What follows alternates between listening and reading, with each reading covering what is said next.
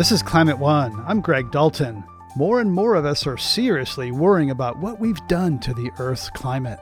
Eco anxiety and eco grief have just jumped way up in public awareness. Climate predictions can be scary, but we don't have to live in a place of fear or denial. We all need a real practice to be able to not be afraid of our fear, to not be afraid of our despair and our anxiety, and to learn some really concrete practices to be able to acknowledge it, recognize it, and embrace it every time it comes up a Zen Buddhist nun says accepting our feelings can make us stronger and more ready to act. And the power of Zen and the power of mindfulness is that it, it roots us in the present moment so we can be alert to what is going on. We can be responsive. We can be the master of our mind and awareness in any given situation. Before we get into today's show, exploring emotional resilience in the face of the climate crisis, we're continuing our weekly look at the COP26 Climate Summit in Glasgow next month. Estimates suggest there are over 5 billion people of faith worldwide, and religions continue to be a dominant political and moral force even in societies driven by science and technology. This week, our correspondent Aman Azhar explores how world religions are intersecting with the climate movement in the run up to COP26. Religion's outsized influence on many aspects of our personal, social, and political lives begs the question what role should religious institutions play in the upcoming climate forum in Glasgow? Dr. Jennifer Herdt, professor of Christian ethics at the Yale Divinity School, points to a growing movement among many religious leaders to weigh in on the climate crisis. One basic indication of this is a meeting that was held where 40 religious leaders from around the world gathered at the Vatican, representing 10 religious traditions, and together signed a joint climate appeal planned to be delivered to the COP26 president um, in advance of the gathering in Glasgow in November. Stephanie Kaza, educator and author of several books including Green Buddhism, says world religions generally don't have a seat at forums such as COP because of their highly structured and political nature. They are more effective in the non governmental organization forums, the NGOs. That's where the environmental and social justice groups can use moral support and very much appreciate when the religions step forward to say, We believe in what you're doing, we want to support you.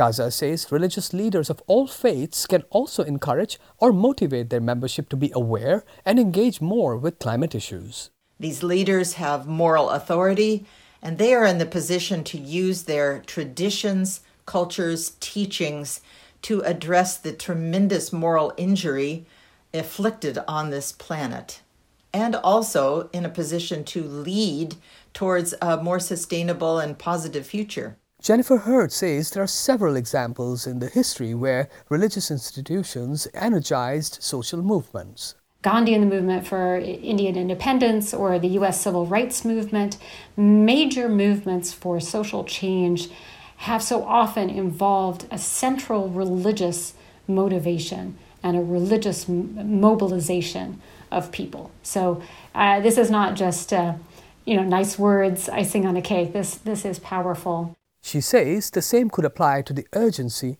to combat climate change.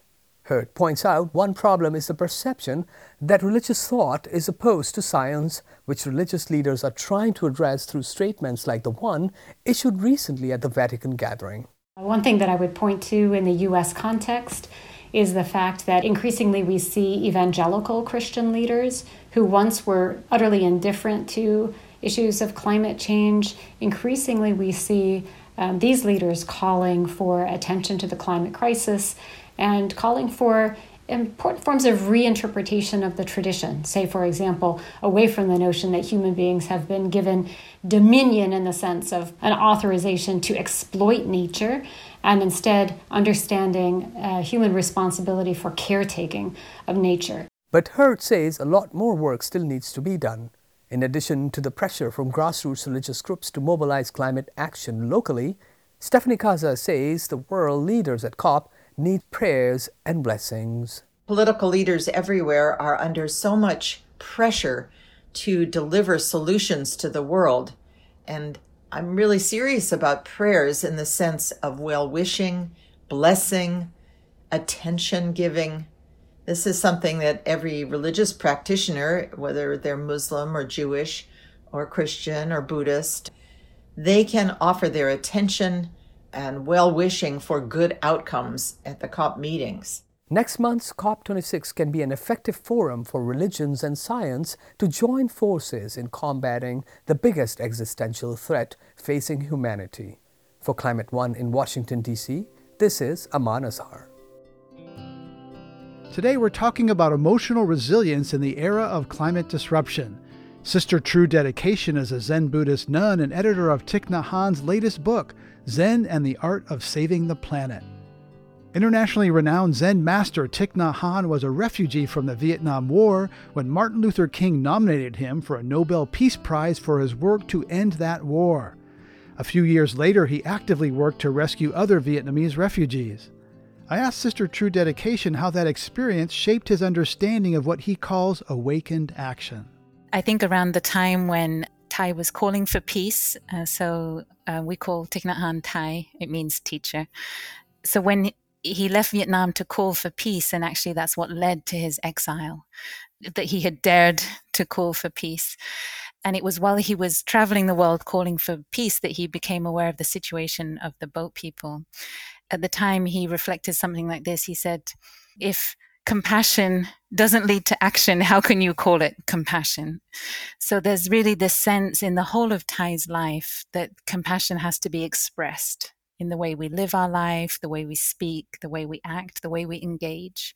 So, compassion isn't something that you cultivate in the sitting meditation um, position in a monastery or a temple, but it's something that should really be embodied with how we spend our time and our energy. Right. So, if action is healing, how does that apply to climate? Well, Thay is so powerful on this, and I remember we were at the um, the Parliament in the UK in London, and and he said something like this. He said what is at the root of the problem? We don't need more science. We have enough science. We don't need more technology. We have the technological solutions. We even have the policies. What is lacking is the insight the way of seeing and thinking in our collective consciousness in the human psyche there is something that we haven't woken up to so for Thay, what um, contemplation, mindfulness, and meditation have to do with the climate crisis is actually in this moment, we're all being called to a much deeper, braver awakening that hasn't happened yet. We have to really wake up to the severity of the situation and change our whole way of, of seeing. And for Thay, perhaps we could call it you know insight we we all need to get a certain insight and it's the insight that we don't have and that's why that you know it's so difficult to take action I often encounter people in the climate conversation who are so scared and so worried about the urgency that we must act eh, quickly. I think people are so scared they think that any action is good action, and other people will say, no, we need to slow down and think about more intentional action. But that seems hard to do when literally the earth, our home is on fire. I think even as Buddhists, we acknowledge the urgency of the situation. The question is, how do we respond to that urgency? And how can we get the strength we need, the insight we need to not panic? And I think what happens to a lot of us in the urgency is we're in a, a, a knee jerk mode, in a reactive um, state in our own lives. And we just really have to remember that the activists, the scientists, the people who are working at the forefront of tackling the climate crisis, we're all human beings. And that urgency, we can't live in that state of heightened arousal. You know, it can destroy our body and mind. So we are also part of the earth. So we want to, to contribute in such a way that is sustainable and healthy for ourselves while we act urgently. And the power of Zen and the power of mindfulness is that it it roots us in the present moment so we can be alert to what is going on. We can be responsive. We can be the master of our mind and awareness in any given situation. So we can really have the present moment as the ground for our urgent action. And that is action taken with clarity, with courage, with solidity, with freedom, and not with panic. It's about leaning into the feelings of fear and despair. And I feel like anyone active in this field, and honestly, anyone, any citizen on the planet right now, I feel we all need a real practice to be able to not be afraid, not be afraid of our fear, to not be afraid of our despair and our anxiety, and to learn some really concrete practices to be able to acknowledge it, recognize it, and embrace it on a on a daily basis every time it comes up. And more deeply, actually to lean into that fear and despair and accept that it is very possible that we won't manage to turn this around. There's a certain acceptance that can come with that and a certain what Thay called, um, you know, peace and freedom. And it's like, all right, well, we've got nothing to lose because everything you know may the, the odds may be stacked against us. And and that can liberate us i think from the from the panic and the anxiety to have a kind of peace of freedom. And then all the action can come from love. We're not measuring the consequences of our action. We're just human beings part of the, all the species on this beautiful planet trying our best and before you became a Zen Buddhist nun, you worked as a journalist for the BBC, you know, as part of the media who's dispersing knowledge, hopefully also some insight here on Climate One. I'm particularly curious to know how you think about your past profession, distributing information, and what you're doing now when it comes to climate consciousness. So the insight I got working in the, the newsroom was that yeah, you can have a lot of information, but not much insight. I mean, it's the information business, right? Mm-hmm. It, there's not enough reflection uh, for me. For me, there wasn't enough stepping back and really taking stock of things. And actually, I was really defined um, by the time I came into the newsroom. I entered in 2003 with the Iraq War, and at that time, I was already an, a, a peace activist. So it was quite something to swallow to be involved in that um, news coverage. And what upset me the most was a few weeks into um, starting to work there, we had the the huge protests in the UK. They were some of the biggest political protests in British history at the time, and yet the BBC almost refused to cover it. And and that really did something to my soul to witness that and and to work with these human beings and to want to understand why these human beings, colleagues I cared about um, in the newsroom, had different priorities for how they wanted to, to cover the news. So for me, I also realized that our news media is uh, the system is deeply flawed and that each one of us can still be an agent of change wherever we are. How did you get from there to the teachings of Thich Nhat Hanh? So actually, I studied at Cambridge University, and actually, I, I I had gone to the monastery uh, before I started working for the BBC. Um, I went to the monastery the summer I graduated because I felt that although I'd gone to the, what was then the top university in the country, I felt so shortchanged at the end. I thought, how am I equipped to contribute to to life and society. And i had a real sense i think of the environmental crisis and and climate change which we then still called global warming. I had a real sense of it and i just felt how has my has three, four years of study, how has it actually equipped me to deal with this? And I didn't feel any wiser. And I, I didn't feel I had what I needed to know. So I thought, well, okay, my parents, family, and friends are happy. I got the degree. So now I'm off to actually do the real seeking and the real learning. And so I think it really was this search for wisdom rather than knowledge, like real wisdom. Like, really, what's it about? Really, what are we going to do about these pressing problems internally and externally? Those deepest questions of our own hearts and the deepest questions that confront us as a species. So I was 21 when I first came here to Plum Village in France and sat in the meditation hall with Thich Nhat Hanh, Thay, and, and heard my first teachings.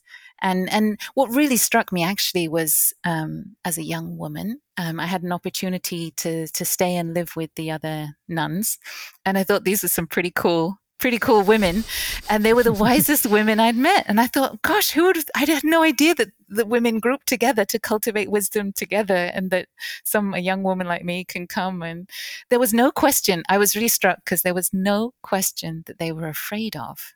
Nothing was off limits about despair, about grief, about the meaning of life, about death, about loss, about healing deep wounds. Like there was, this is really a community of, yeah, truth seekers. And that really struck me. So I kept coming back. You're listening to a Climate One conversation about Zen approaches to climate disruption. Coming up, the importance of teaching present moment resilience as a tool to respond to the climate crisis. So that they can be in each moment, no matter what it looks like, no matter how bad it will be, and have all the clarity of mind, all the courage, and all the solidity they need to meet those moments in the right way. That's up next when Climate One continues. This is Climate One. I'm Greg Dalton, and we're talking about building emotional resilience during the climate crisis with Zen Buddhist nun Sister True Dedication. When faced with the harsh reality of our climate future, many people get paralyzed thinking their own actions don't matter because the scale of the problem is so big. But Sister True Dedication says we should think less about the consequences of an individual decision and more about the feeling of agency we feel when acting in the present moment. We say that the present moment contains the past and the future. It contains all the moments in it, right? So something we do now, we are already enacting what the future will look like. And we can call it karma sometimes, right? So we have a karmic energy and that that energy, each one of us is impacting on the world every single moment, every single day, the way we speak, the way we listen, the way we interact with the economy, uh, whatever actions we do, that is our karmic kind of resonance that's continuing out in the world. This is very important in Thay's teaching and in our um, approach to understanding how we act um, in relation to the climate, which is we're in the present moment. The present moment is very important. First of all, it's the only moment that's that's real, right? Mm. And and in this moment, it's like our turn to be alive. We are the the fruition not just of our immediate ancestry and, and heritage and lineage, but you know, biologists will tell us we are the fruit of millions of years of evolution. And this is our moment. So anything we can do, anything we can say, anything we can act, when we act, it is not only us acting, it is our entire ancestry acting through us in this moment. And if that is true of our ancestors, it is also true of our descendants. So it, it gives our, our action a huge, um, a vast scope. And this is what we'd call like interbeing, the insight of interbeing operating in our daily decisions. And that's like the, along the axis of time. The book also talks about throwing away the notion of self, that we're not separate from the earth any more than a wave is separate from, from the ocean. So, talk about that. In the book, we explore it through the teachings of a very important Zen sutra called the Diamond Sutra, which you may be familiar with. And it's, for me, a really eloquent and, and visual way to understand these teachings of no self, which can sometimes be very scary for people. It's like, what do you mean? I don't exist. Right. Yeah. but no self, it doesn't mean I don't exist. It means I don't exist as a separate, permanent self entity cut off from the rest, either of space and time. so, another way that we talk about non self um, in our tradition is that we say, we say we are empty of a separate self, but we are full of the cosmos.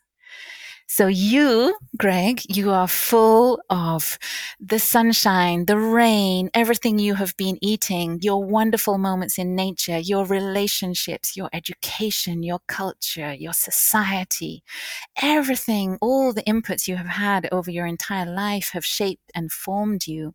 And you are a wonderful, impermanent continuum that has evolved over time. And, and this is when we say no self, this is what we mean. We are we are vast, we contain multitudes. and you say a very key word, impermanent, because I sometimes think that, you know, Zen starts with the impermanence of things, change. Uh, and it's our human desire to keep the things the same, the attachment to keeping things the same. So I'm curious about the our attachment to permanence and how that relates to climate change and climate disruption.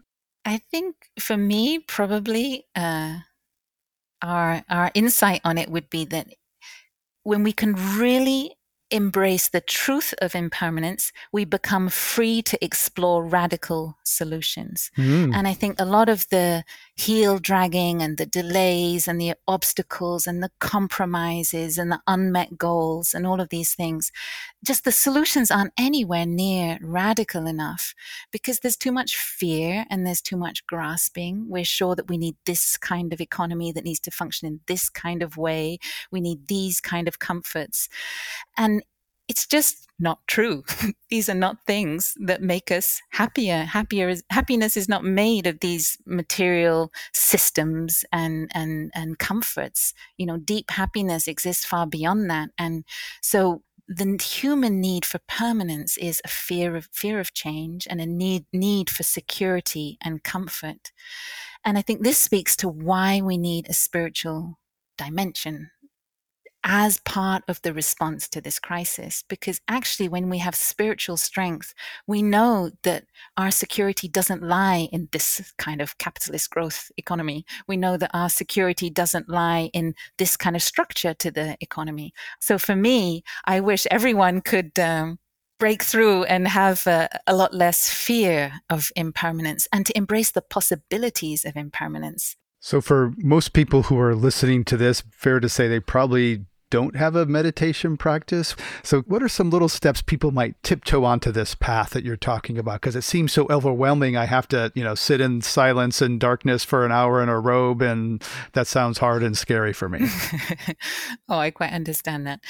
For us, mindfulness is um, most of the time outside the meditation hall so for those of us who would like to experience a little of this for me it would be i would invite um, your listeners to to go out into nature. I don't know, maybe they're even listening to this outside in nature.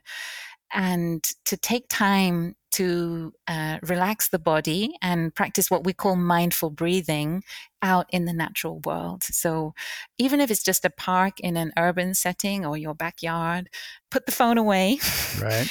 and to really uh, be with our body uh, release the tension in our body that you know often in mindfulness practice actually what we're doing is we're just sort of suddenly we start listening to our body. We come back to the body and we the first response is usually ow. Ow my shoulders hurt. My knees ow, yeah. my, my knees. Ow my jaw is tense. You know so there's a sense and and and so we actually get a chance to release a bit of tension and use um, the breathing, especially the out breath, um, to release the tension. And many people are familiar with yoga practice. And so, really allowing the breathing to soothe and calm the body. And then just to take time, I would say, to listen. So, in this case, say we're out and sitting underneath a tree, just to listen to the birds. And if we're listening to the birds, we know we're in the present moment we know we're alive. We know we are in touch with the miracles of life. And to just maybe take 10, 20 breaths, uh, full in and out breaths, listening to the birds, the wind in the leaves, um, whatever's going on, the hum of the city, and just, you know, um, sometimes we we use simple phrases like breathing in, I know I'm alive. Breathing out, I am so happy to be alive. you, know? Mm. you know, just very simple. Or breathing in, I arrive on this planet. I know I'm here on this planet. Breathing out, I am home. I am at home in this moment on this beautiful planet. And this kind of a, a regular practice of just being with our breathing body out in nature and letting the the sounds, the smells, and the the energy of the earth penetrate us, it's it's like daily medicine, and I feel we all need to take time to do it. There's been a lot of difficult headlines lately with people drowning in subways and fires and Europe uh, everywhere. Do you experience climate grief? And if so, how do you process those difficult feelings about what humans are doing to this ecosystem that we're a part of that you describe the interbeing? I do experience climate grief. Um, that wonderful wor- word, solastalgia. Mm-hmm. Um, I think I've been living here in Plum Village. We're in the southwest of France, the monastery founded by our teacher 40 years ago. And I've been coming here since I was 20, so almost 20 years. And uh, there are fewer fewer butterflies. There's not the diversity of spiders. They can't grow the same crops anymore, so they're shifting to drier crops like sorghum. The creeks that used to run with water don't run with water anymore because they have to use all the, the water for irrigation. The trees struggle from the droughts that we've had um, in the last 10 or 15 years. So, it's something that I am, am witness to, just as many of us are, wherever we are. We're witness to the changes in the climate where we are, to the changes in the biodiversity. I was struggling with this uh, a couple of years ago, so I decided I needed to introduce some more elements in my day that were more proactive uh, in terms of taking care of my environment. So, my favorite oaks that I could see were struggling in the drought two years ago, I was able to harvest all the acorns that had started sprouting underneath these two mother oaks. I call them mother oaks. And uh, so I have uh, 40, 42 oaks uh, that I'm taking care of, which is um, requires more attention than you'd ever imagine.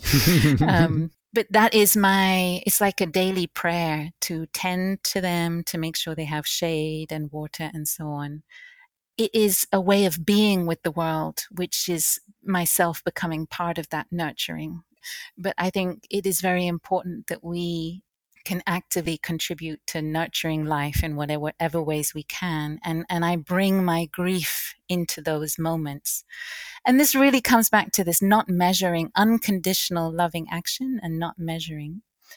Um, for me, more at the at the deeper personal level, for me, my wish is to metabolize my grief into into action. So it's to say my grief what's grief if not love persevering right? This is a, a famous line i think that um, came out in this year. So uh, our grief is a sign of love.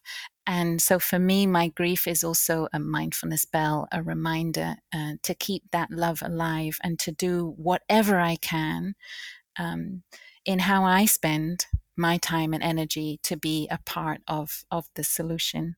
And we don't need to become monastics to do that, right? We don't need to choose a life path that you've chosen to turn grief into healing actions. This is where the means and ends is very important. And I think in Christiana Figueres, when you had your wonderful conversation with her a couple of years back, uh, you explored this issue with her, which is that as soon as we start to sacrifice the means for the ends, we get in into a real state because we're sacrificing the very thing we're trying to protect in order to protect to protect that thing. I mean, this is the what we have to be able to transmit to future generations so that they can be in each moment, no matter what it looks like, no matter how bad it will be, and have all the clarity of mind, all the courage, and all the solidity they need to meet those moments in the right way. And and and so this is why, for me, present moment resilience is is is what is most urgent actually at the moment as well as all the other actions you mentioned uh, Christiana Figueres, one of the architects of the Paris Climate Agreement. She is a student of Thich Nhat Hanh. For those who are not familiar with her, her story, you know, she was in a very dark place. She found Buddhism that helped her move forward and, and really uh, bring the Paris Climate Accord into into being. So, how has she put these teachings into practice? Because um, it had a huge impact on Paris Climate Accord happening. Yeah, Christiana's story is amazing. She she wrote to Thay a couple of years ahead of the Paris Climate Agreement, asking for his support, and then he asked me to to take care of this relationship. So we've been in touch with her all along that road to to Paris, and then we were able to be there in Paris to to support her. And Christiana speaks both on a personal level, how uh, Thay's teachings and the practice of mindfulness and these insights of interbeing have helped her in her own path of healing and her own personal resilience and courage. And I would say joy. Christiana is mm-hmm, full yeah. of uh, joy yeah. and love. Um, but also, actually, in the negotiations themselves, Christiana practiced something that uh, she learned and has practiced with us um, and deepened with us, but is a very talented practitioner of this, and that is deep listening, what we call deep and compassionate listening. And so uh, mindfulness is not only about sitting, it's about everything we're doing in the day, including how we talk to others and how, how we listen to others. And there's a way we can learn to listen that we're grounded in our body. We're able to follow our breathing while we listen. We're able to take care of the reactions in our body and mind as we're listening to the other person. And it allows for a really deep connection and understanding of the other person. Whether that other person is someone we love, whether it's someone we have real difficulties with. And Christiana spoke about this in the negotiations, where she was having to listen to so many different parties who were at loggerheads um, in the negotiations, and how that quality of really coming as an open hearted, open minded, fully present, compassionate listener transformed the dynamic in some of these really critical moments in the negotiations. And uh, I think she described it as the soft skill that helped her the most in bringing the Paris Agreement together to, to realize it.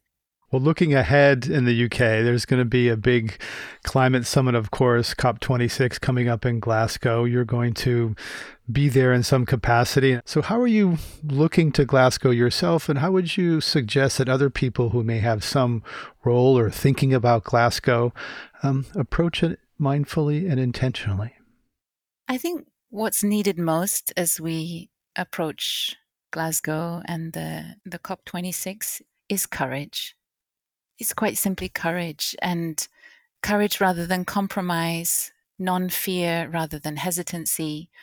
And we have to open our hearts to this reality that we can save the planet together or we won't save it at all. And we have to operate as one species and and we have to help one another. And those countries including my own the UK that have more more privilege more resources we're really called upon now for, on a real moral front to really do everything we can to be generous to be responsible to be accountable. You know we've had our time we've had our uh, centuries of high consumption. And for me, it's really to see each other, you know, as human beings. Somehow we've got to get out of the, the silos of nations and countries and industries and all the rest of it and just meet each other as human beings and to really understand what our ancestors and what our descendants are calling on us to do in this moment we're not coming as a representative of an oil company. We're not coming as a representative of one country. We're not coming as a representative of one NGO or activist organizations. We're coming as ambassadors of our species to do our best in this difficult moment, to be brave, to be fearless, and not to compromise, to embrace all the qualities of impermanence, uh, radical creativity to really find the solutions that we know will work and to not settle for anything less. Well, Sister True Dedication, Zen Buddhist nun and editor of Thich Nhat Hanh's new book, Zen and the Art of Saving the Planet. Sister True Dedication, thank you. It's been an honor and a blessing to be with you today, and thank you for sharing your your insights and your wisdom about climate and our being, what this is calling us to do and be. Thank you so much, Greg, for having me. It's been such a pleasure to spend this time with you.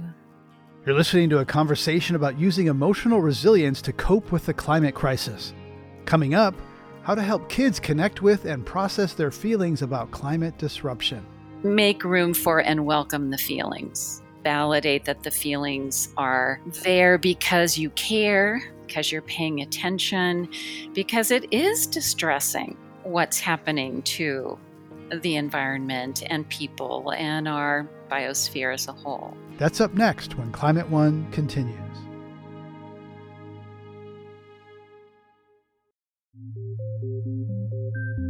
Leslie Davenport is a licensed psychotherapist and author of Emotional Resiliency in the Era of Climate Change. Her new book, All the Feelings Under the Sun How to Deal with Climate Change, is targeted at middle school kids. Davenport told Climate One's Ariana Brocious that many kids struggle with climate anxiety and grief.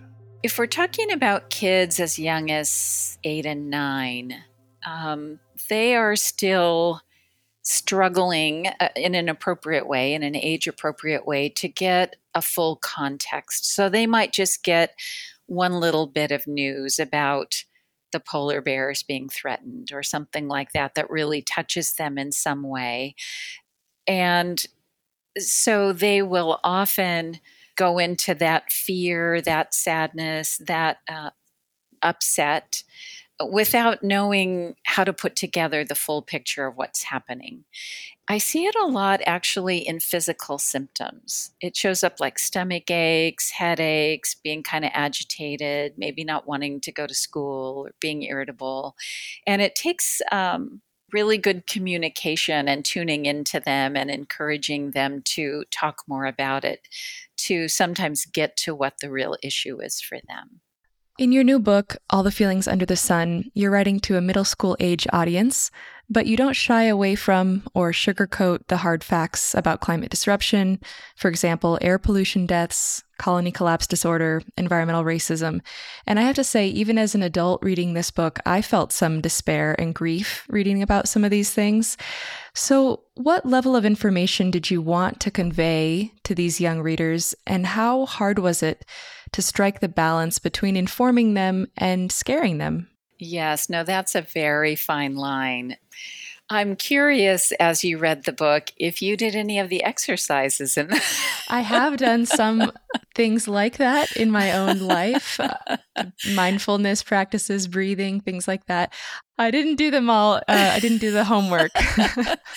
well, and I raise it because the structure of the book was very intentionally built on a trauma model, meaning you present challenging information, some of the things you described, and you pair it with emotional resiliency practices or emotional intelligence practices.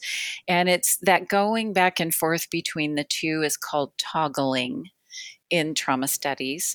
And it's very intentional that it was presented that way because as you you know as you were relating as adults you know we get plenty of information but we don't know what to do with it.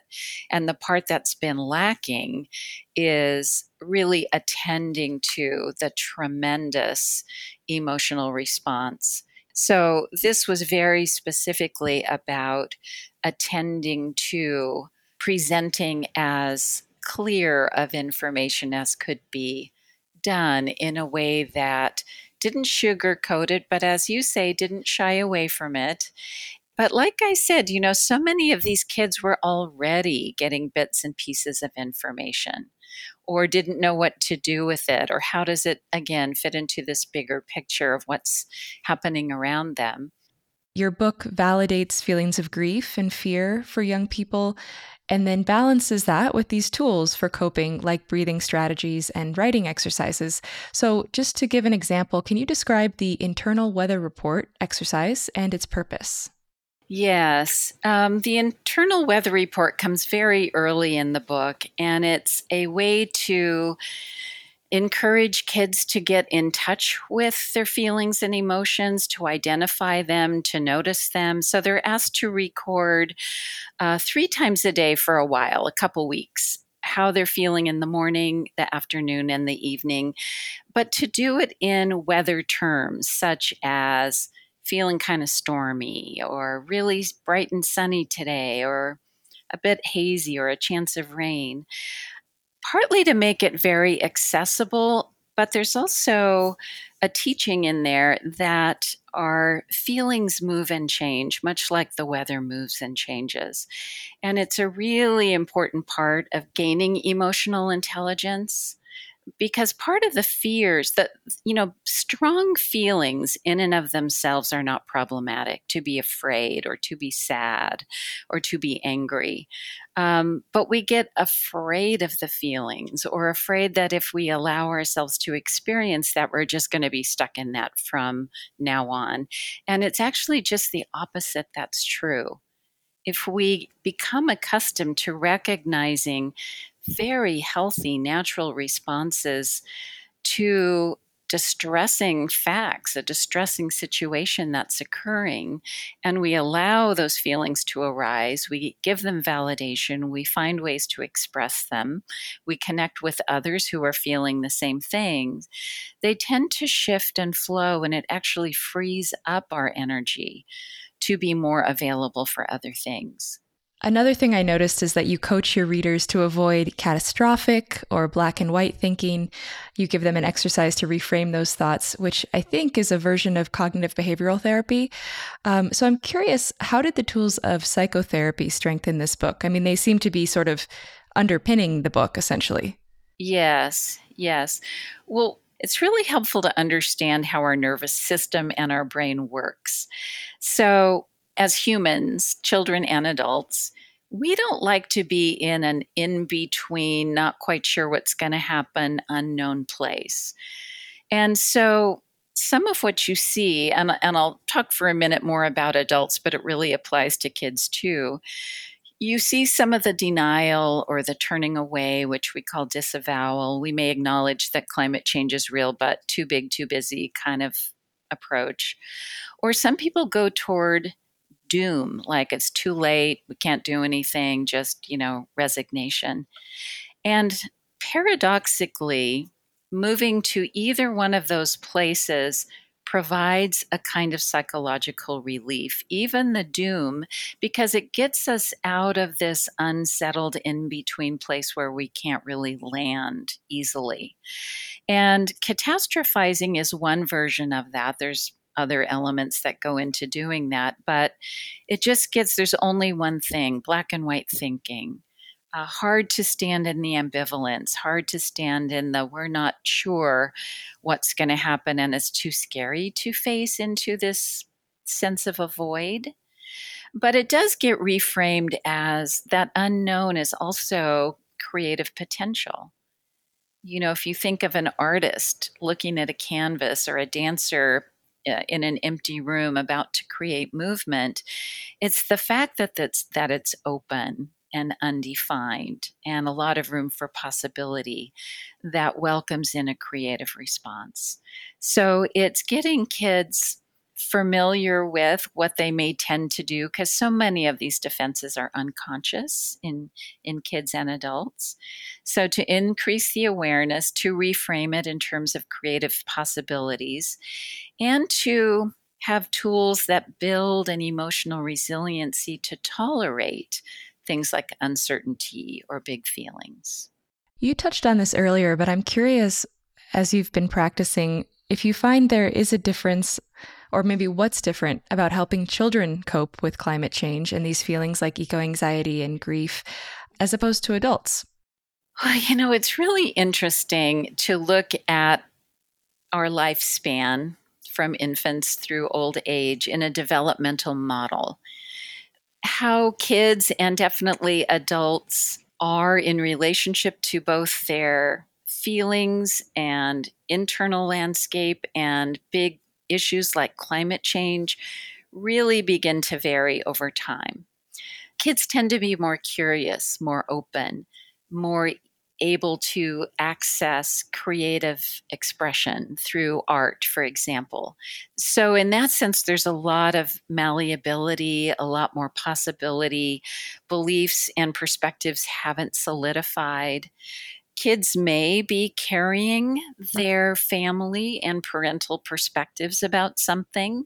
So I'm not saying it's, you know, completely undefined ground, but in general, there's a lot more movement there versus people who are older have often invested a lot in their lifestyle, in their beliefs, in their what they think is important and it gets a little harder to introduce new ways of viewing things, new things to consider. So, are there points of opening where adults can find, um, you know, a chance? Are there things that can shift somebody's perspective? Things you've found that ha- are effective in kind of helping people find new tools? Yes, I will speak to that. But let me add one more thing about children and youth, which is that especially as they get to middle school, certainly high school, definitely early college years, it's the time in life when you look to the future. Do I want to get married? What kind of relationship would I want? What's my career path? What do, what do I dream and envision my life might look like? And boy, you know, that is where the youth today are really feeling the climate anxiety and the climate grief because they are tuned in to the scientific projections about what could unfurl, especially without significant and immediate action that changes a lot of systemic structures. There's such a tremendous need to support our youth, not only those in the 16 to 24, but the way this book is oriented, those who are traveling through the slightly younger ages and will be there soon. How can we better equip them emotionally? How to how to think through even getting accurate information because social media is this other whole complicated area how can we help them form communities of strength and again invest their talents and interests in a way that would support this shift but uh, to jump back to your question about adults and open mindedness i'm sure you're aware being in journalism and the media world, eco anxiety and eco grief have just jumped way up in public awareness, as well as the climate change issue as a whole. And it gets harder to brush it off when, even if you haven't ex- outrun a flood or a wildfire, uh, even if you haven't lived through a hurricane or a tornado, when it's unseasonably warm, when you live in an area that's never needed air conditioning and now you're wondering if you should invest in that. It gets harder and harder to put it off somewhere else. It's affecting other people someplace, somewhere off in the future. It's just coming closer and closer to home. And that's an eye opener and something that gives people pause. Right. So, your book also includes profiles of young climate activists and encourages civic action and engagement in climate issues. Why is it so important to foster personal resilience in our kids and young people, especially those who want to be part of the climate solution? Well, a couple very practical reasons are unless we know how to nurture ourselves, kind of reset, uh, replenish, it leads to burnout. I mean, I, you know, I'm often invited to speak on panels that include young activists and they they talk about that very openly you know there's this sense of urgency they've got all this energy they're putting everything they can into it but it's challenging work and can be frustrating work it's not easy to see immediate benefits from all this time effort and energy and eh, they struggle kind of staying invested because of burnout. I think burnout's a good way to talk about it. But by building in these emotional resiliency tools, it helps bring things into balance. It makes it possible to be in it for the long run. The other practical reason is that we can be more effective. There's something in the book called the window of tolerance or the zone of resilience, and it describes how our brains work. That again, if we have too many stressors, too many things on our plate, too many intense emotions or experiences, we tend to lash out and get reactive, or we tend to drop out and isolate and withdraw. And if we're in either one of those places, we can't do the work we want to do. All this attention to emotional intelligence and emotional resiliency is about helping people get familiar with that zone of resilience, where the edges are, how to grow it, how to stretch it. Well, as we come to the end here, the book is dedicated to those yet to join us in this beautiful place, which to me was a really lovely expression of hope for future generation or generations. So, what are the most important things parents should know about supporting their children through climate anxiety and depression? One is to do their own work. In some ways, the kids are more involved in it than many of the adults. So it's going to be challenging for parents, for teachers, for caregivers to look squarely at that issue themselves and their own lives. And kids are also little integrity detectives, you know. you can talk about, you know, reducing waste or single use items, but if you've got that Starbucks coffee cup on your desk, uh, it raises questions and they'll they'll say something. But also to just make room for and welcome the feelings. You know, it's again, something as a culture that we are all learning to do, even as adults, to validate that the feelings are there because you care, because you're empathetic, because you're paying attention, because it is distressing what's happening to the environment and people and our ecosystem as a whole, our biosphere as a whole. Not to stay there, but to validate it as a starting point. And that, the, again, as we started out with, those feelings tend to fluctuate. They come, they go. They're like the weather, but they're a very natural response and part of this. And we get into bigger trouble if we try and push it aside. Leslie Davenport is a licensed psychotherapist and author of All the Feelings Under the Sun How to Deal with Climate Change. Thank you so much for joining us today on Climate One. Thank you for having me.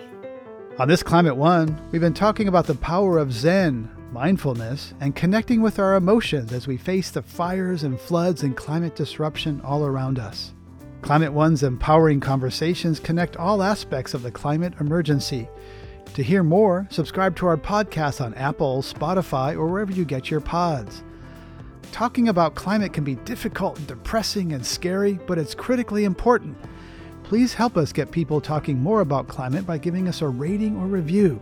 It really does help advance the climate conversation. Brad Marshland is our senior producer. Ariana Brocious is our producer and audio editor. Our audio engineer is Arnav Gupta. Our team also includes Steve Fox, Kelly Pennington, and Tyler Reed. Gloria Duffy is CEO of the Commonwealth Club of California, the nonprofit and nonpartisan forum where our program originates. I'm Greg Dalton.